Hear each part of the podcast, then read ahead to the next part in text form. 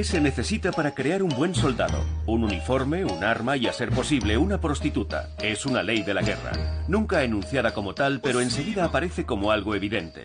Es un daño colateral o una cuestión sin importancia. Allá donde haya soldados, siempre habrá una casa de citas. Los estados mayores siempre se han encargado de garantizar el descanso del guerrero. Se podría pensar que son reminiscencias del pasado, de aquellas aventuras coloniales donde el burdel, sobre todo el militar, formaba parte de un cierto folclore. Pues no, la guerra sigue siendo cosa de hombres poco escrupulosos con la vida de las mujeres. Los conflictos más recientes han vuelto a demostrarlo. Me enteré de que en Srebrenica, un sitio que de verdad yo no creo en Dios, pero si existe, jamás ha pisado ese sitio. Huele a muerte. Pues bien, en ese sitio en el que no había nada de nada, durante la guerra había un burdel.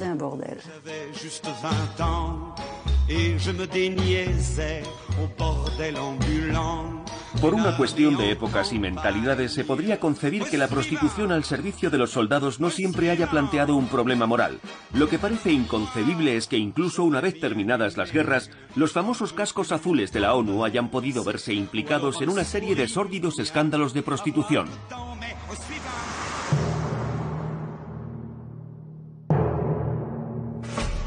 Los hombres siempre serán hombres. Es lo que nos han contestado cientos de veces cuando preguntábamos cómo se podía justificar la prostitución organizada con total impunidad para reconfortar a los soldados. Hemos empezado a cuestionar esta extraña tolerancia haciendo un repaso de la historia colonial de Francia. En los años 50, ¿sabe el contribuyente francés que una parte de sus impuestos sirve para financiar los burdeles militares? En Indochina, en Saigón, asistimos a un verdadero despliegue, tanto en las calles como en un inmenso burdel militar en forma de cuartel conocido como el Parque de los Búfalos. El gobierno decidió crear este Parque de los Búfalos para canalizar la prostitución y ofrecer, en sus palabras, un servicio impecable al soldado. Cuando el ejército se enfrenta a una situación en la que los hombres no pueden acceder a las estructuras tradicionales, instaura lo que se conoce como burdeles militares de campaña. Durante 7 años, Francia va a tener que enviar hombres, material y municiones a 13.000 kilómetros de su territorio. El ejército tiene el privilegio de ser el único proxeneta legal tras el cierre de los prostíbulos después de la guerra. Y este proxeneta oficial nunca ha escatimado esfuerzos para reconfortar a sus hombres. Hasta tal punto que los burdeles estaban incluidos en el esfuerzo de guerra, algo que quizá podríamos llamar el arte francés de la guerra. Según esa mentalidad, se podía acabar con los burdeles en la sociedad, digamos civil, pero para los soldados era impensable no tener garantizado ese libre acceso al cuerpo de las mujeres. Libre acceso al cuerpo de las mujeres, por ejemplo, para los soldados estacionados en el infierno de Dien Bien Phu. El mando pidió que se les fuese a buscar prostitutas a Hanoi. Pero cuidado, el uso de la prostitución no podía mancillar la reputación del ejército ni empañar la imagen de los héroes de Francia. Hemos rebuscado en los archivos y en Dien Bien Phu solo hubo una mujer digna de ser mencionada entre esos héroes, la enfermera Geneviève de Galar. La evacuación de los heridos a Saigón no ha tardado en complicarse. Una de las numerosas enfermeras ha quedado atrapada en el atrincheramiento tras muchos intentos por alcanzarlo. Se llama Geneviève de Galar. Un paracaidista llegó una noche, en los últimos días de la guerra, y al verme dijo: «Pero si hay una mujer aquí». Geneviève de Galar, la compañera de los héroes de Dien Bien Phu, invitada por el Congreso estadounidense en un homenaje de lo más excepcional, ha sido aclamada en el clásico desfile callejero. Los americanos dicen de ella que es el ángel de Dien Bien Phu. Se ha dicho sobre Geneviève de Galar que fue la única mujer en un infierno de hombres. ¿La única mujer? Fue una mujer muy valiente, es cierto, pero no fue la única, porque junto a ella había otras enfermeras, pero también había prostitutas. Geneviève de Galar quiso rendir un homenaje a esas prostitutas convertidas en enfermeras, a esas mujeres que en su mayoría fueron masacradas. Pero la obligaron a callarse. Le dijeron: tiene que comprender que los burgueses de París no saben que existen los burdeles militares, no hay que contarles demasiado.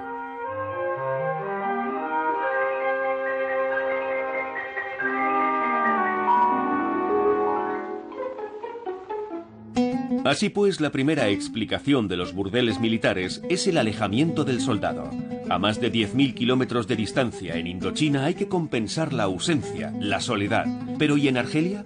¿Cómo justificar la creación de nuevos burdeles militares en Argelia cuando todavía formaba parte de Francia?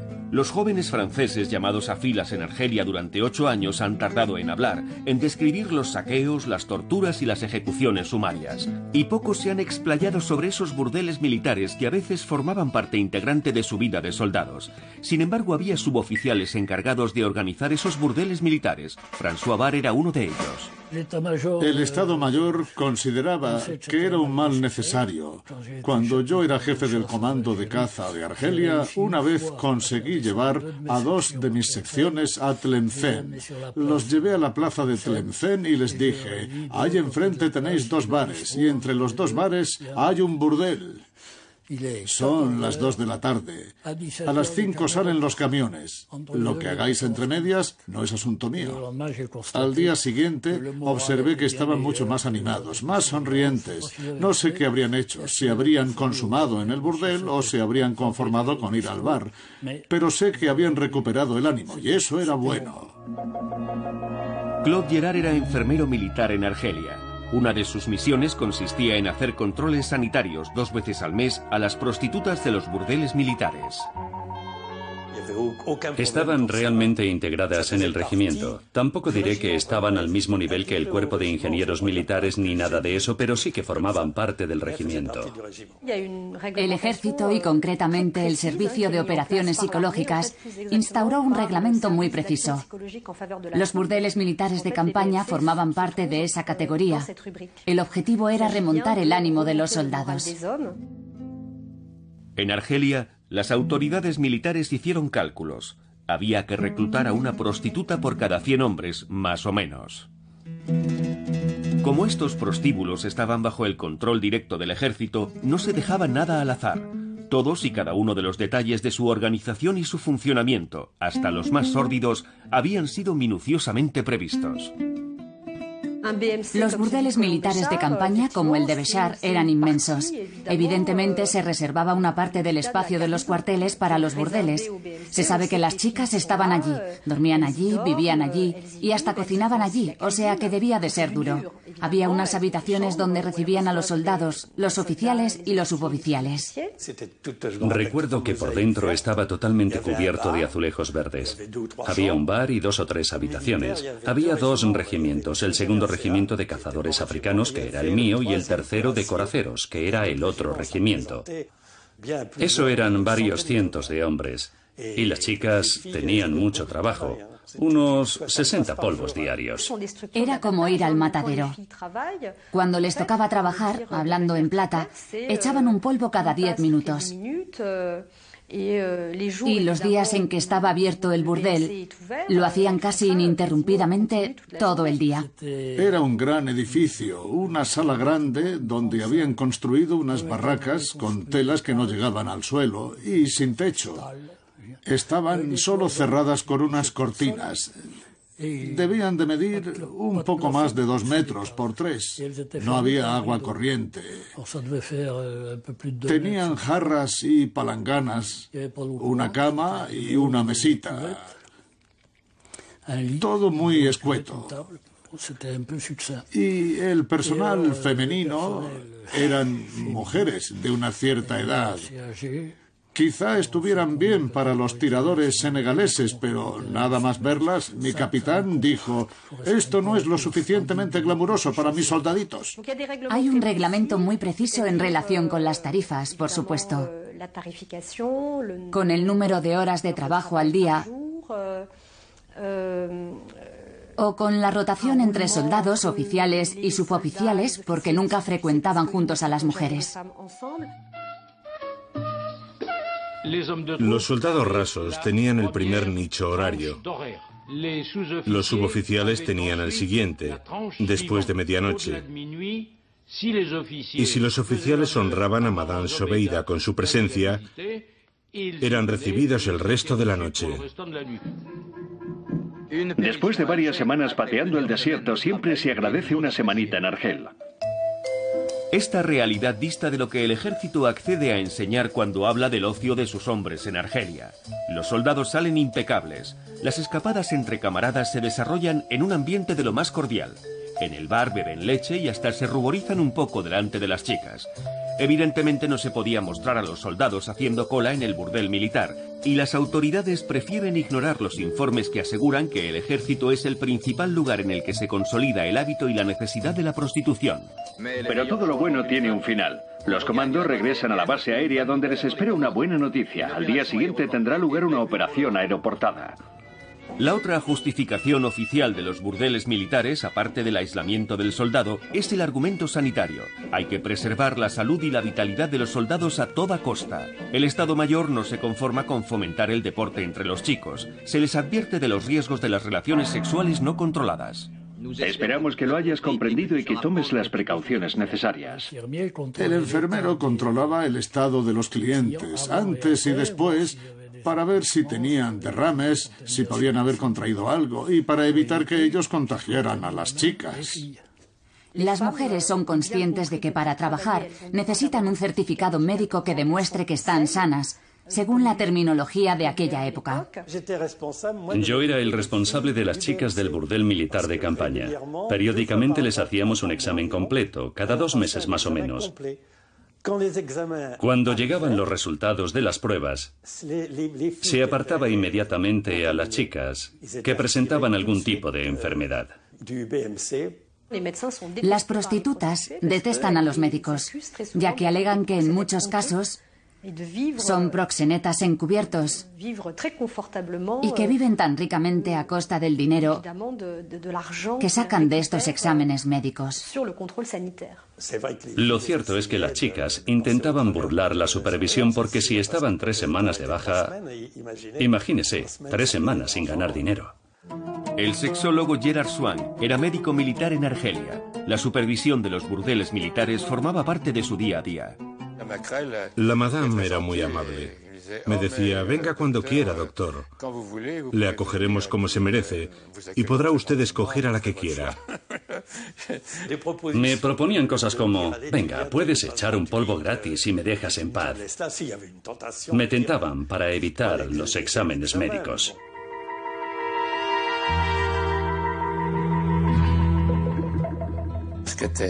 Lo gracioso era ver llegar a esas señoras a los exámenes, con la vagina y el cuello del útero, no diría como los chorros del oro, pero tan desgastados que era muy difícil encontrar material para hacerles un frotis. Por lo general usaban preservativos. Creo que además debían de usar algún tipo de material abortivo, por lo que si una de ellas se quedaba embarazada, siempre había una compañera que podía ocuparse de ella y ayudarla a interrumpir el embarazo lo antes posible. Sabemos que había una mortalidad muy alta que de hecho podía deberse a diversos factores. Podía deberse a las enfermedades, al desgaste y también a los maltratos. Precisamente el 4 de enero de 1961, una prostituta sufre un grave accidente en el burdel militar de Turén. Por falta de personal profesional, habían conseguido reclutar a jóvenes autóctonas, a muchachas árabes, usando medios más o menos dudosos, lo que dio pie a una serie de escándalos, porque entre ellas había menores. Pero todo aquello se acabó tapando. Hubo una menor que sufrió un accidente extremadamente grave en el marco del burdel militar de Turén. Una perforación de matriz, una perforación del útero, a consecuencia de las relaciones sexuales extremadamente repetidas y violentas. Era inhumano volver a ponerla en circulación. La opinión pública se indigna, pero sigue sin aparecer nada o casi nada en los libros de historia. El ministro de Defensa recibe informes sobre el caos en el que están sumidos los burdeles militares del norte de África. Le advierten de la corrupción de menores en la que se incurre para paliar la falta de efectivos, de la existencia de cajas negras y de los ritmos de trabajo infernales. Tras el escándalo de Turén, las autoridades militares se limitan a anunciar que la legislación francesa no afecta a las mujeres indígenas ni a sus empleadores, ya que ejercen la prostitución siguiendo sus propias costumbres y tradiciones que se extinguirán con la emancipación de las antiguas colonias francesas. Paralelamente, Francia se enfrenta a una demanda cada vez mayor de mujeres por parte de los soldados. Y es que hasta 1966, en el marco de la OTAN, el ejército americano dispuso de bases como aquí, en Évreux. Este hecho modificó considerablemente la atmósfera de la apacible prefectura del departamento de Évreux.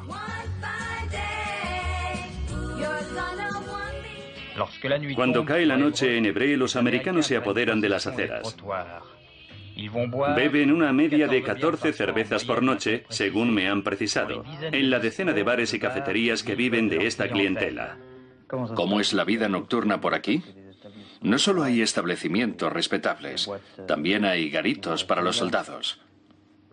En todas las ciudades donde hay tropas, hay bares o cafeterías a los que van los soldados, pero...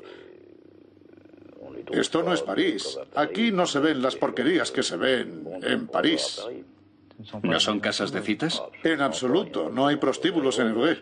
De hecho, para eso está la ley Marthe Richard, que prohíbe esas cosas. Lo que sí hay a veces son bares con chicas de 16, 17, 18, 20 años o más que, para sacarse un dinerillo extra, se dedican al oficio más antiguo del mundo. ¿Y es la presencia de los americanos lo que ha provocado esto? No necesariamente. En todas las ciudades con guarniciones de soldados, ya sean americanos, alemanes o franceses, siempre se ven más chicas descarriadas precisamente a raíz de la presencia de las tropas. Al alcalde de Évreux no le preocupa solo lo que pasa por la noche en estos locales, sino las consecuencias a largo plazo, en una época en la que la píldora aún no está permitida en Francia. ¿Es usted consciente de la existencia de una serie de establecimientos, digamos, particulares en la ciudad? En algunos casos son tremendamente molestos. ¿Hay muchas madres adolescentes en Évreux? Muchas madres adolescentes. Y podría decirse que en la mayoría de los casos es por culpa de los americanos. En materia de prostitución, las tropas americanas estacionadas en Francia se conforman con las estructuras existentes. Sin embargo, con la guerra de Vietnam, inaugurarán un comercio sexual a gran escala.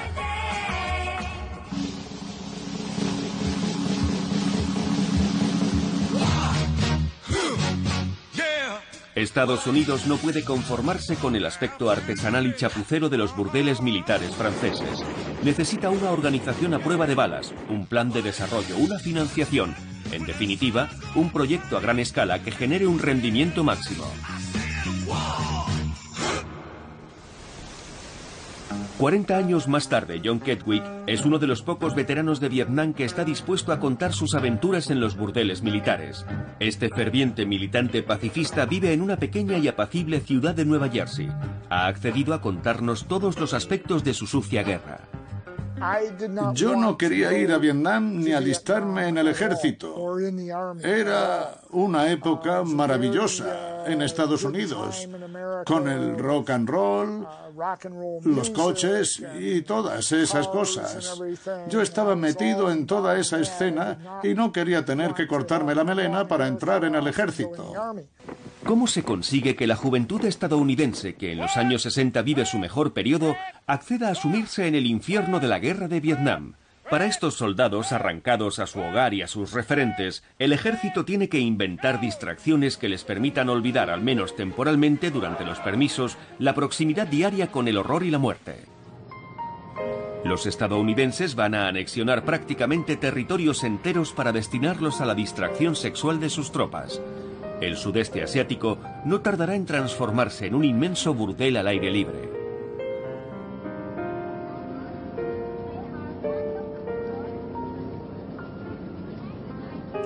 Había tipos por todas partes que te enseñaban unas cabañas muy bonitas y te decían, ¿quieres una chica? ¿Quieres una chica? Y nosotros íbamos porque era agradable pasar 5 días con una chica. El humor negro suele ser el arma de los débiles. Hoy los vietnamitas colocan a las llamadas chicas de bar en el primer peldaño de la escala social gracias a la magia del dólar, tan fácil de ganar. Hay quien dice que suman entre 300.000 y 400.000 chicas en Vietnam y contribuyen eficazmente al funcionamiento del mercado. Este otro veterano de Vietnam, que fue el chofer oficial del capellán de su regimiento, también fue testigo de la prostitución omnipresente en torno a las bases estadounidenses. Tal y como lo veo, en Vietnam, la prostitución estaba supervisada muy de cerca por la policía militar y regulada por el ejército. Por mucho que uno defienda el liberalismo a capa y espada, llega un momento en el que hay que ayudar al mercado a autorregularse.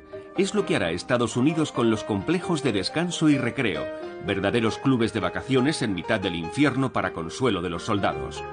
Uno de ellos llegó a conocerse incluso como Disneylandia de Oriente. 10 hectáreas exclusivamente destinadas al placer de los soldados americanos durante sus permisos. Aquí las relaciones cuestan entre 2 y 5 dólares y las prostitutas reciben unos visados de artistas para justificar su estancia. Los soldados casados tenían la opción de reunirse con sus mujeres en Hawái, pero yo todavía no estaba casado, así que me decanté por Penang, en Malasia. El objetivo de los complejos de descanso y recreo era proporcionar un alivio a los soldados desplegados en las zonas de guerra. Generalmente las estancias duraban una semana. La idea era deshacerse del estrés. Las autoridades militares pagaban el traslado. La segunda vez que fui a un complejo de estos fue en 1969, en Singapur. En el aeropuerto te esperaba un autobús que te trasladaba al hotel. Y nos daban una pequeña charla en plan, no os metáis en líos, volved el martes a las 9 de la mañana. Al bajar del autobús, entrabas en el vestíbulo del hotel y allí había unas chicas.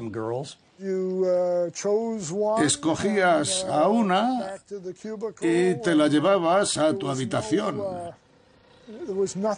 No había que hacer nada más. Cuando salías por la ciudad era increíble. Había un montón de mujeres que se te acercaban con listas de todos los servicios que ofrecían, cosas de las que no había oído hablar en mi vida. Era absolutamente increíble. Entre 1962 y 1976, cerca de 700.000 militares americanos irán a descansar y retomar fuerzas en los burdeles tailandeses. En Canadá hay varios grandes especialistas en esta historia paralela de Estados Unidos. Richard Poulin es un universitario de Quebec que lleva tiempo estudiando la historia del tráfico sexual y puede resultarnos muy útil para nuestra investigación. Los complejos de descanso y recreo en Tailandia fueron financiados gracias a un préstamo de cerca de 9 millones de dólares del Chase Manhattan Bank, a través de un general de la Real Fuerza Aérea Tailandesa, que fue quien montó las instalaciones. Y su mujer fue la creadora de la primera agencia de turismo sexual de Tailandia, para atraer a los soldados de Vietnam y que descansaran en Tailandia. Tommy's Tourist es la única sociedad privada autorizada a organizar la estancia del soldado de permiso. Lo organiza todo. El alojamiento, la alimentación, el turismo, el amor. Ya fuese en Corea o en Tailandia, hubo acuerdos entre gobiernos que permitieron el desarrollo de los complejos de descanso y recreo. Todo se lleva a cabo de forma absolutamente oficial. En 1964 no hay ningún problema para que un soldado americano de permiso se deje filmar por un equipo del programa francés 5 columnas en portada. A su llegada a Bangkok, John toma un taxi para dirigirse a uno de los 10 hoteles requisados por Tommy's Tourist. Sabe que en este establecimiento destinado exclusivamente a los soldados hay mujeres esperándolo en el vestíbulo. Dentro, 60 chicas detrás de un escaparate. Basta con pronunciar el número que llevan en el pecho para escoger a una. Por favor, quiero un whisky con soda y una chica guapa.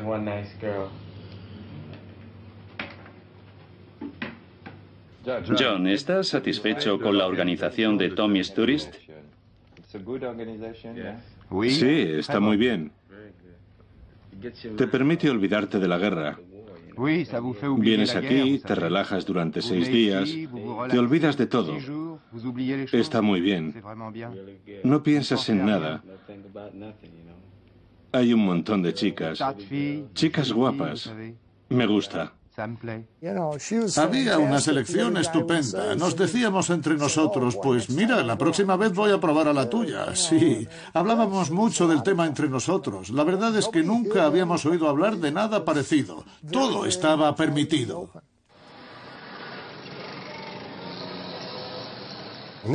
Se estima que en 1957 había cerca de 20.000 prostitutas en Tailandia. En los años 60 se estima que había cerca de 400.000, con el desarrollo de los complejos de descanso y recreo.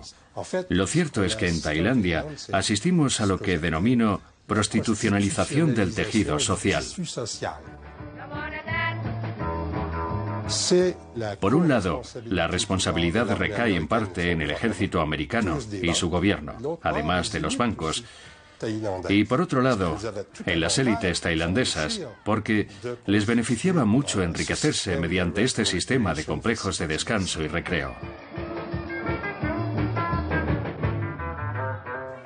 El Banco Mundial y el FMI sugirieron a Tailandia que reciclase su economía, porque la guerra de Vietnam ya había terminado y las divisas fuertes que estaban recibiendo con los soldados americanos que venían a pasar un buen rato en Tailandia iban a desaparecer.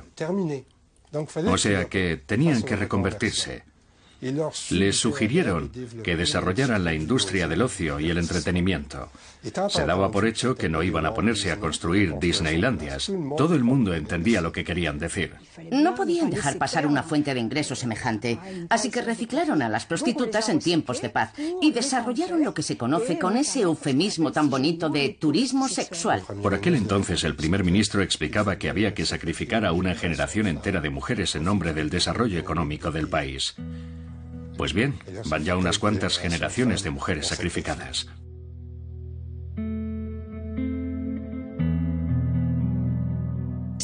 Si a día de hoy encontramos una oferta semejante, una oferta tan fabulosa en todas esas regiones del planeta, sin duda es porque en su día se instalaron las infraestructuras para el orden militar. Ha quedado claro, lo hemos dicho, repetido y confirmado. La prostitución acompaña a los ejércitos vayan donde vayan. De una forma más bien improvisada, como en Indochina o en Argelia, o de una forma un poco más profesional y hasta industrial, como en Vietnam. En todos los casos, el ejército siempre sabe hacer de proxeneta en nombre del confort y el bienestar de sus soldados. Al parecer no se puede hacer nada para evitarlo. Nos lo han dicho 1000 veces en todos los idiomas. Los hombres siempre serán hombres, solo que de unos años a esta parte han cambiado las tornas. Los hombres a los que ofrecen prostitutas ya no son soldados que conviven a diario con el horror, hombres aterrorizados y faltos de cariño. Se ha organizado la prostitución a gran escala para los ejércitos de paz. Durante la guerra había campos de internamiento, secuestros, asesinatos, pero después de la guerra nos encontramos a cargo de 14 o 15.000 hombres, y fue entonces cuando surgió toda esa clase de problemas.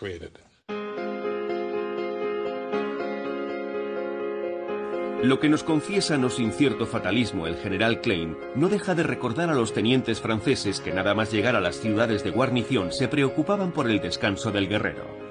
En el norte de Bosnia, una mujer ha descubierto que las fuerzas de paz no han tenido que acudir para ello a las autoridades locales. Les bastaba conocer la vista gorda sobre los peores tráficos sexuales, con tal de que el bienestar de sus tropas estuviera garantizado. Me llamo Mara Radovanovic. Soy de la Asociación de Mujeres Lara, de Bielgina.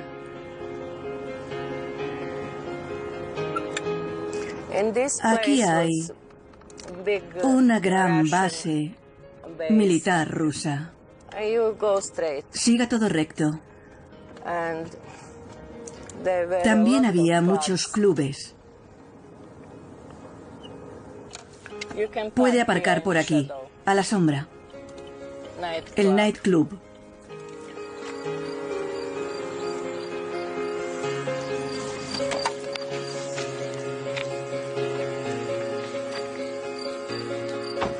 Este es un buen ejemplo de cómo montaban los clubes de alterne alrededor de las bases de las fuerzas de paz.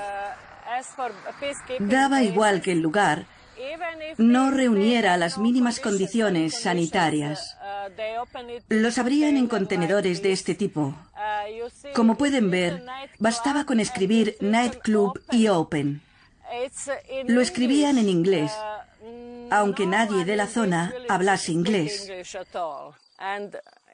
Las condiciones eran espantosas y había muchos sitios como este.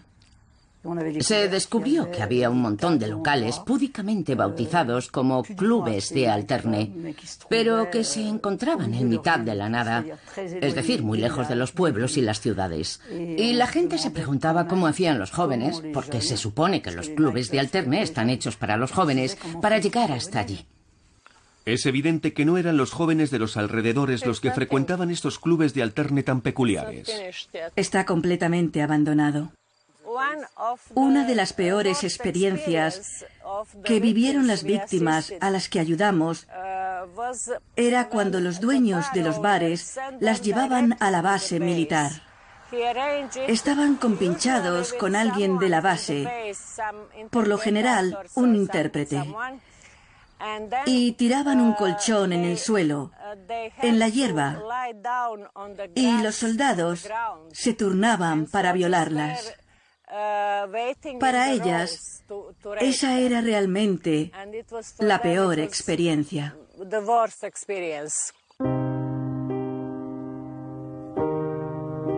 Alrededor de las bases de las fuerzas de paz también se encontraban establecimientos más confortables como este.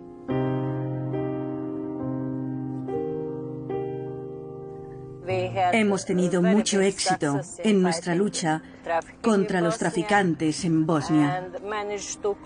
Hemos conseguido cerrar la mayoría de los clubes de alterne, pero no hubiéramos podido hacerlo sin Madeleine Rees, que identificó rápidamente el problema y nos apoyó. Sin duda, alguien debió de denunciar estos hechos ante las más altas instancias. La ONU no podía tolerar una situación semejante, o eso creyó la alta comisaria de las Naciones Unidas para los refugiados en Bosnia. Desde 1996 llevaba a cabo una misión en Sarajevo, ayudando a las víctimas de la limpieza étnica, las mujeres bosnias víctimas de violaciones sistemáticas.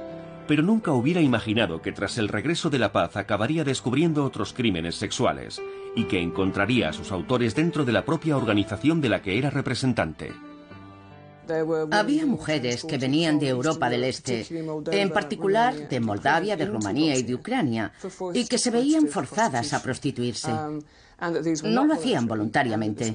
Era un entramado criminal serio organizado por mafias multiétnicas.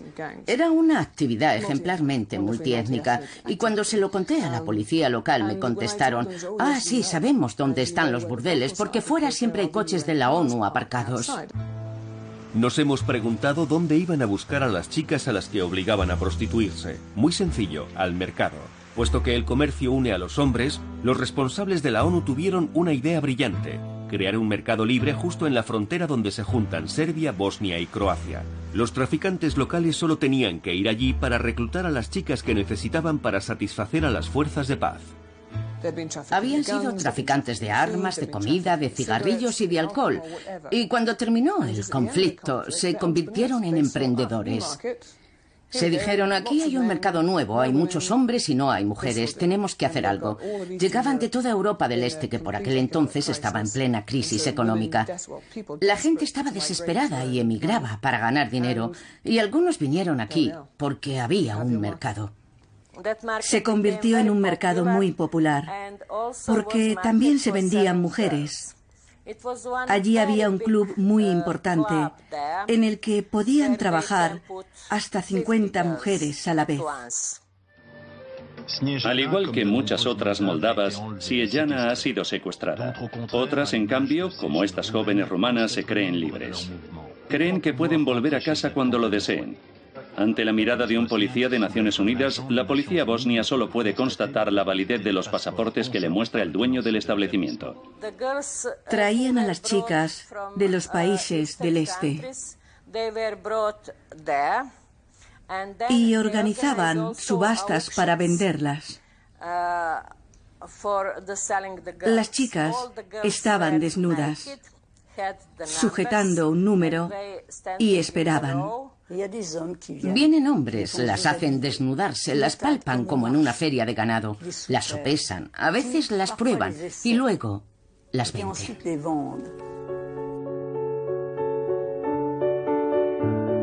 Entre 1995 y 2001 había más de 500 burdeles como este. Burdeles que no existían antes de la llegada de los soldados y policías de la ONU. Según el informe que redactamos, había 2 investigadores rumanos de la Fuerza Internacional implicados en el tráfico de mujeres en Bosnia. Vendieron mujeres a organizaciones criminales. También se dio el caso inverso. Hubo casos, que yo sepa, 2 por lo menos, en los que los oficiales de la ONU compraron mujeres para llevárselas a su apartamento o a su habitación de hotel para su consumo personal. Mi último jefe me dijo: te he comprado por 15.000 francos y ahora vas a trabajar en mi bar para devolverme lo que he pagado por ti. Me obligaban a bailar, a sentarme con los clientes para entretenerlos y luego a acompañarlos a sus habitaciones. Todos los precios estaban indicados. Por ejemplo, una relación sexual normal costaba 50 marcos. El sexo sin protección, 100 marcos. Otras prácticas sexuales, 200 marcos. El sexo con la posibilidad de pegar a la chica, de herirla, ponía que eran 500 marcos, y así sucesivamente. Y en el caso de que el cliente matara a la chica, pagaba la tarifa máxima, que eran 3.000 marcos. La extensión del tráfico sexual fue tal que todos los países implicados lanzaron campañas de prevención dirigidas a sus jóvenes compatriotas. En 2002, la Organización Internacional para las Migraciones estimaba en 10.000 el número de prostitutas clandestinas en Bosnia. 227 bares y discotecas de Bosnia formaban parte de esa red de trata de mujeres y niños. La mayoría de las víctimas de los tráficos venían de Ucrania, Moldavia y Rumanía. Lo típico era prometer a las chicas un buen trabajo en Europa Occidental con el que podrían ganar dinero. Así es como las engatusaban. A continuación las metían en un coche, las drogaban y se las llevaban a Serbia, donde las alojaban en unas casas centrales que eran casi como granjas ganaderas. Las retenían allí y los dueños de los prostíbulos de Bosnia y Serbia y otros sitios venían a comprarlas a esas casas centrales. Luego las transportaban a través de la frontera de Bosnia. Más tarde supimos que para cruzar la frontera contaban con la ayuda del personal de la ONU o el personal militar.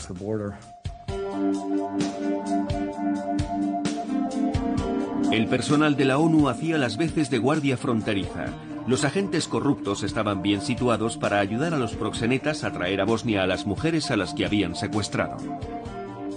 Estaba muy claro que cada vez que había un vehículo de la ONU aparcado al lado de un club de alterne era porque había tráfico de mujeres de por medio. Todos los días, para ir a su trabajo de policía de la ONU, Kathryn Bolkovac pasaba delante de una posada de lo más tranquila. Todos los días podía ver los coches aparcados con las siglas UN, Naciones Unidas. Un día tuvo que parar allí, no para tomar algo con sus colegas, sino para investigar la muerte de una joven cuyo cadáver había sido hallado no muy lejos de allí, río abajo. 11 años más tarde, Kathryn ha regresado por primera vez al lugar de los hechos. Todavía parece conmocionada por lo que descubrió aquel día. Fui al bar Florida porque una muchacha había repetido la palabra Florida varias veces en mi despacho. Fui con un agente de la policía local y pedí a otros miembros de la Policía Internacional de la ONU que me acompañaran.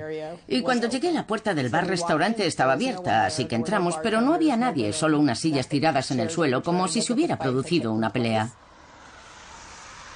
En la segunda planta había una puerta cerrada con un candado.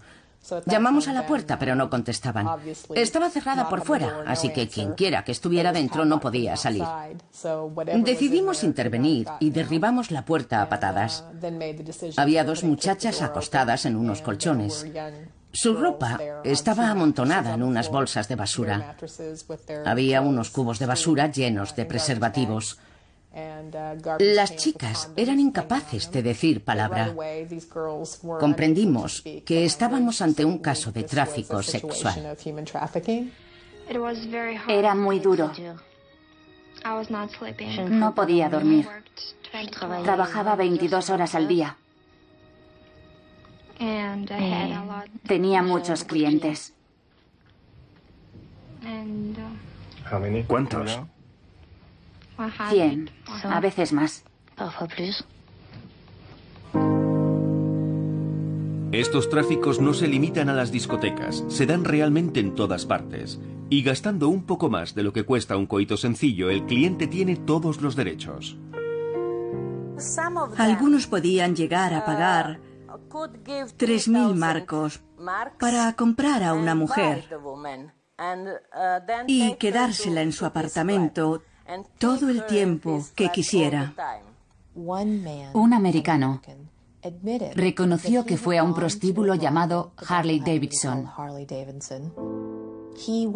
y allí compró a una mujer, su contrato de trabajo, su pasaporte y 2 armas de fuego. Compró 2 UCIs. Cuando lo interrogó la División de Investigaciones Criminales, lo confesó todo y al final fue deportado porque para un contratista militar era ilegal adquirir un arma de fuego. Pero nadie se paró a pensar en el hecho de que había comprado una mujer. Nadie se paró a pensar que había comprado a un ser humano como si fuese una mercancía. Son crímenes por los que usted y yo estaríamos en la cárcel si los hubiéramos cometido en nuestros países respectivos. Entonces, ¿por qué no es un crimen cuando uno trabaja para la ONU? ¿Qué se hizo con las conclusiones del investigador jefe de la ONU en Bosnia, David Lamb? ¿Qué medidas se tomaron contra las manzanas podridas? Los policías de la ONU provienen de 45 países con valores diferentes y niveles de profesionalidad diferentes, aunque trabajen en la misma misión. O sea que no hubo sanciones, y es que por lo que se nos dijo, hubiera sido difícil exigir demasiado a unos hombres que se han prestado a mantener la paz en situaciones tan delicadas. Al final siempre es la misma historia. Volvemos al ya clásico apoyo psicológico de las tropas, que justificaba los burdeles militares de la Francia colonial. Salvo que ahora los tiempos han cambiado y por cuestiones de rentabilidad son empresas privadas las que hacen las veces de proxenetas y se encargan de la gestión. Podría pensarse que el principal representante de la ONU tiene una autoridad sobre estos policías y soldados empleados por empresas privadas. Pero ni siquiera. No tenemos ningún control sobre los contratistas civiles. No trabajan para nosotros. Trabajan para una multinacional. Han privatizado todas las fuerzas de seguridad. Y eso quiere decir militares, policía, logística, guardaespaldas de las embajadas, guardaespaldas de la misión americana en Afganistán. Han privatizado todos los contratos y todo para obtener beneficios. Curiosamente, más que las investigaciones y los informes sistemáticamente ninguneados, lo que mayor repercusión ha tenido han sido las acusaciones de los proxenetas hacia los policías de la Fuerza Internacional que supuestamente les habrían extorsionado. En Nueva York es motivo de inquietud, pues no es la primera vez que los representantes de las Naciones Unidas son objeto de sospechas y acusaciones. En Bosnia nos llamaron porque había 2 chiquillas. Eran realmente 2 chiquillas de 13 y 14 años que habían sido encontradas en un burdel de Tuzla. Y de pronto una de ellas se escondió debajo de la mesa. Nosotros nos preguntábamos qué le pasaba. El caso es que acababa de ver pasar a 2 pakistaníes que eran policías de la ONU. Así que evidentemente llevamos a cabo una investigación. Esos dos pakistaníes habían pagado, eran muy buenos clientes, habían pagado una suma bastante importante para pasar la noche con las dos niñas. Las torturaron, les hicieron mantener relaciones sexuales con animales. En fin, no quiero entrar en detalles, pero hasta yo, que estoy bastante curtida, les aseguro que cuando me enteré de eso me entraron ganas de vomitar. Si no se corta por lo sano, se convierte en un cáncer que se va extendiendo. Hay que pararles los pies lo antes posible. Evidentemente avisé a mi jefe, Jacques Klein, que estaba absolutamente furioso. Ni siquiera le dio tiempo a reaccionar. Se fueron. Y nunca fueron castigados. Nada. Me imagino que ya sabrán que todas las culturas del mundo son diferentes. Un sujeto me dijo un día, pues en mi país la prostitución no es ilegal. Evidentemente, para la ONU es algo difícil de asimilar. Nadie quiere reconocer que existe ese nivel de corrupción, sobre todo en un asunto tan sensible como este. Estamos hablando de niñas de 13, 14, 15 años, secuestradas en sus países respectivos. Y la idea de que puede haber personal oficial de la ONU implicado de una manera u otra, aunque solo sea vigilando las casas de citas, es realmente intolerable. Decidí que ya estaba bien, porque el Departamento de Asuntos Internos no estaba investigando estos asuntos. A Jacques Klein no le interesaba investigar estos asuntos. Kathryn Bolkovac se siente muy sola, recibe amenazas, sabe que tiene que desconfiar de todo el mundo, deja incluso de dormir en la casa que ha alquilado para desempeñar su misión. En cuanto comenzó a destapar estos casos, la apartaron. Pero creo que ha tenido mucha suerte,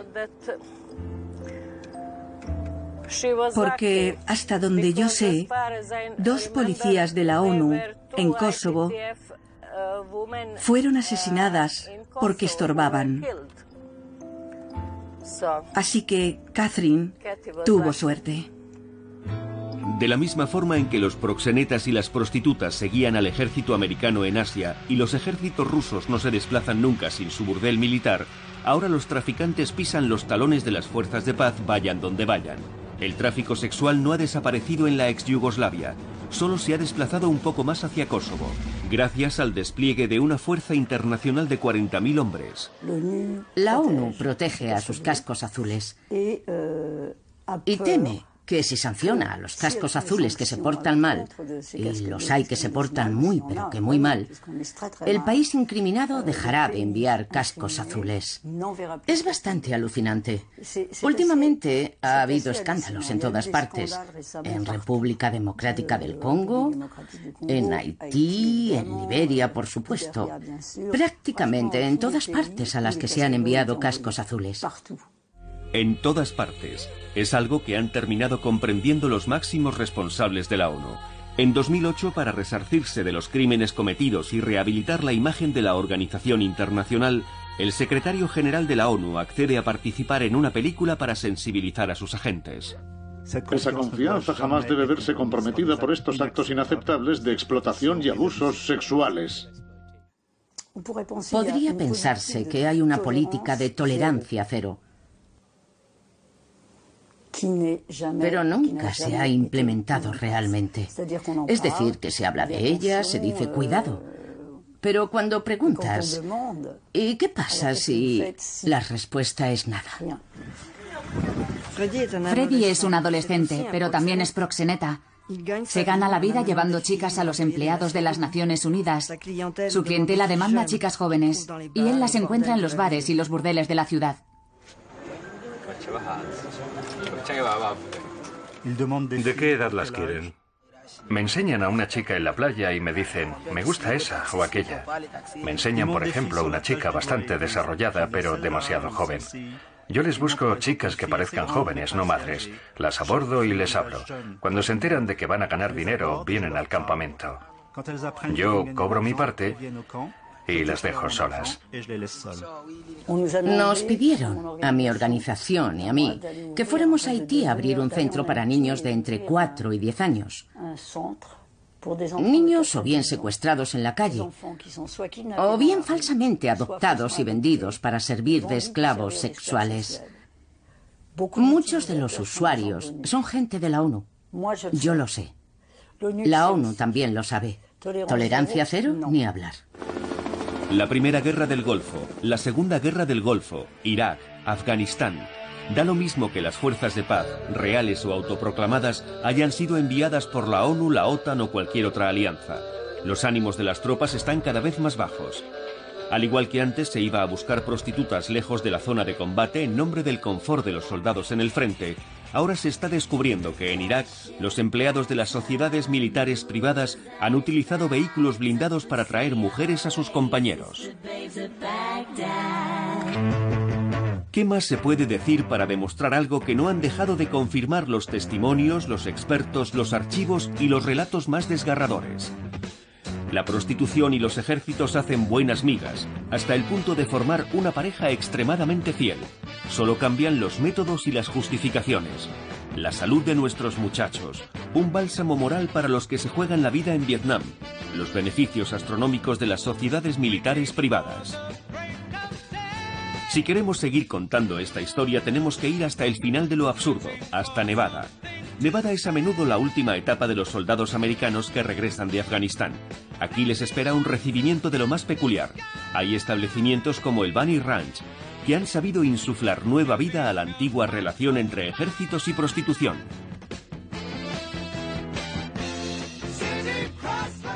Tengo una clientela muy asidua de soldados. Cuando vuelven del frente, lo único que quieren es estar con alguien, y lo más fácil es venir aquí y encontrar a alguien.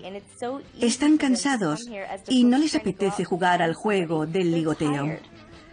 Vienen aquí para distraerse. Es genial. Y yo se lo recomiendo a todos los soldados estadounidenses que están de permiso, que vengan aquí a sentir la energía que les vamos a dar. Dennis Hoff es un emprendedor feliz. Habría podido decirnos lo mismo que nos dijo un proxeneta serbio. ¿Qué tiene de malo vender una mujer? ¿Acaso no se venden futbolistas? Mi sueño es que vengan a verme las autoridades militares y me ofrezcan abrir un burdel en Afganistán para cuidar a nuestros héroes. Mis chicas estarían encantadas de ir a Afganistán para cuidar a nuestros soldados. ¿Qué me decís? Por supuesto, estaría encantada. Es lo que hay que hacer. Por favor, América, si me lo pides, yo mando a las chicas a Afganistán. Tenemos alcohol, chicas, y daremos a los soldados más razones para luchar mejor y ganar la guerra.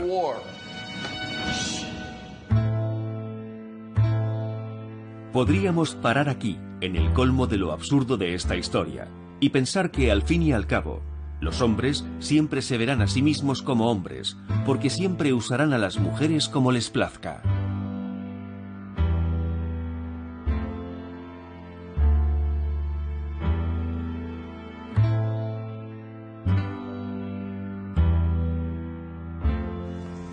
También podemos infundirnos un poco de esperanza, recordando que hay ejércitos que han pasado la página de los burdeles militares coloniales y que hoy se han impuesto unas reglas estrictas, y que las hacen respetar incluso en Kosovo, donde desde 1999 no han parado de surgir denuncias de tráficos sexuales.